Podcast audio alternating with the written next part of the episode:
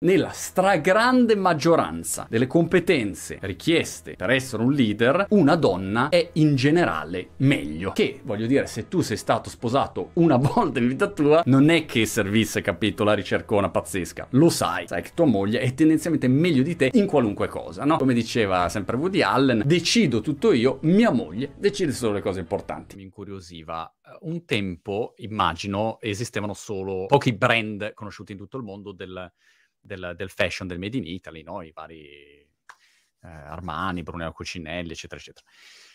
Oggi tu vedi gente che magari prova a, a, fare un salto al contrario e ad esempio prendo, non so, nelle, negli Stati Uniti, prendi Kylie, prima crea una grossa audience e poi va a, a creare un prodotto ad hoc facendo leva sul fatto che lei ha già un rapporto con i clienti come può essere la Ferragni, personaggi che hanno un pubblico. Secondo te questa è una tendenza interessante per voi? Perché a quel punto può venire appunto la, la Ferragni di turno a dire faccio la mia collezione e io ho già il mio pubblico di riferimento, ma ho bisogno di chi eh, produce, di, di, chi mi aiuti poi nella parte organizzativa, perché magari non ha una competenza no, sui tessuti, disegni, eccetera. Può essere, diciamo, questo un canale nuovo interessante per voi o lo vedi ancora acerbo?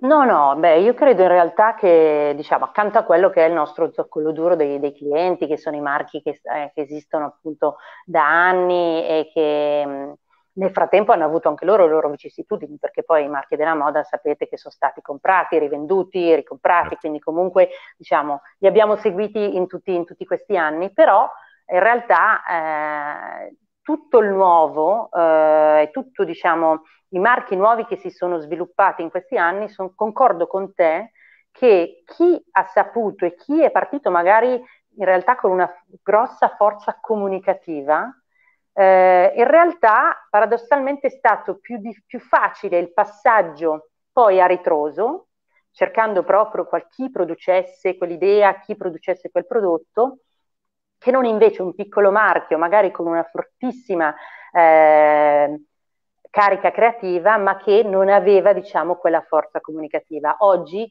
la, il successo dei marchi non sta solo nel prodotto, sta certo. ovviamente certo. anche nel prodotto, ma in tutto questa, diciamo, capacità comunicativa. Come hai vissuto il fatto di eh, cominciare a mettere dei contenuti sui social e avere tutto il mondo de- degli addetti ai lavori del tuo settore che magari vedono quel contenuto e dicono ma però è squalificante essere su Facebook, è squalificante essere su Instagram, è squalificante magari avere un certo tipo di tono più leggero. È una cosa che hai vissuto oppure no? Sì, sì, che mi viene da ridere perché pensa a te, cioè mh, sì, c'è stata proprio tutta una crociata delle estetiste verso di me che spiegavo su Instagram come farsi la pulizia del viso a casa e quindi secondo loro stavo portandogli via i clienti dai centri estetici. Vabbè, dai, questa cosa sarà capitata anche a te, no?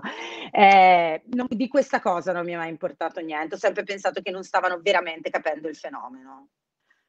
Non state capendo che se tu alla cliente gli insegni a fare la pulizia del viso in una maniera che ti dà autorevolezza, questa cliente poi tra mille setiste verrà proprio da te quella volta che se la certo. vuol far fare. Alla quinta stagione io vedevo che mia mamma era comunque sempre molto am- ammirata, non è che entrava a guardare, però cioè, vivo qui e eh, vivevamo qui, cioè ci vedevamo spesso, non è che non seguisse, però era molto ammirata da come potessi tenere insieme tutto, cioè dal primo pezzo alla sfilata, all'immagine, alla, tutto mm. il processo completo. E alla quinta sfilata è arrivata dopo la sfilata, mi ha fatto i complimenti e mi ha detto ma guarda, non hai mai pensato di fare la prima linea? Io ho detto, no, la fai tu. Dovresti pensarci, mi ha detto, perché wow. quello, quello che tu stai facendo oggi è quello che io vorrei nei sogni fosse oggi. Caspita.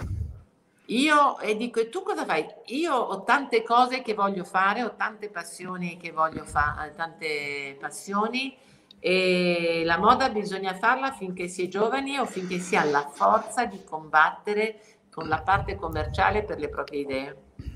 Senti Carolina, eh, aspetto femminile eh, mi interessa molto perché devi sapere che eh, ci sono alcune persone che ogni giorno mi attaccano perché dicono ah intervisti solo uomini, intervisti solo uomini, che non è vero, è assolutamente falso, eh, però statisticamente eh, ho più ospiti uomini rispetto a ospiti donne. Peraltro non è che quando scelgo un ospite penso è uomo e donna, è, è alto e basso, cioè non lo so, cioè, scelgo un ospite, sei in gamba, no, non ho questo filtro che è molto italiano ancora, no? Ecco mm. allora uomo e donna, cioè stiamo ancora discutendo dell'uomo-donna, non so, mi sembra una roba, una discussione di vent'anni fa, no? Cioè, se uno è in gamba, è, in gamba, fino alla storia. Gamba. Per cui, ehm, detto questo, però è chiaro che in Italia questo è un commento che evidenzia ancora eh, no, una cultura molto maschilista o, o, o centrata no, sul, sull'uomo. Come la, l'hai vissuta tu dal punto di vista imprenditoriale, dovendo entrare in un'azienda essendo, eh, essendo donna e dovendo insomma, farti valere il doppio probabilmente perché eh, sì, io sono entrata in azienda donna, giovane, con mm. il mio cognome. Ah. Durissima. Mm. È stata all'inizio durissima, forse non ho neanche mai... Normalmente piango quando penso a questo, ma oggi non piangerò. È stata durissima, mm, non avevo nessun tipo di credibilità. Eh, acquisì, mia, per, per, quello che ero capace di fare. Il fatto di essere donna, in realtà non sono mai stata discriminata, però percepivo che dovevo correre un po' più forte degli altri.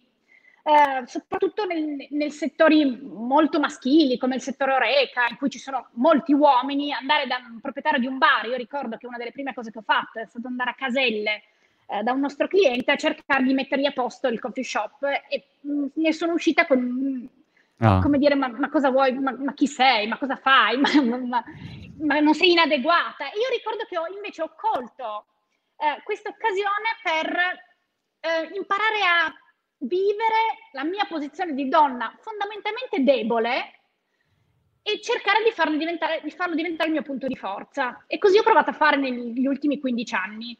Um, io credo che le donne abbiano un modo diverso di fare business. Mm. Lavorino di più sull'empatia, lavorino di più su il cercare sempre di capire chi è, chi è l'interlocutore che hanno davanti. Questi punti di forza devono andare a colmare altre cose che magari noi invece abbiamo in meno, che sono la forza, che sono già solo la riconos- l'approccio mh, che quando un cliente ci vede, ovviamente dice donna, giovane, partiamo già abbastanza, partiamo già abbastanza eh. male, invece dobbiamo cercare di trasformare questa cosa e dire no, invece questa diventa il mio punto di forza.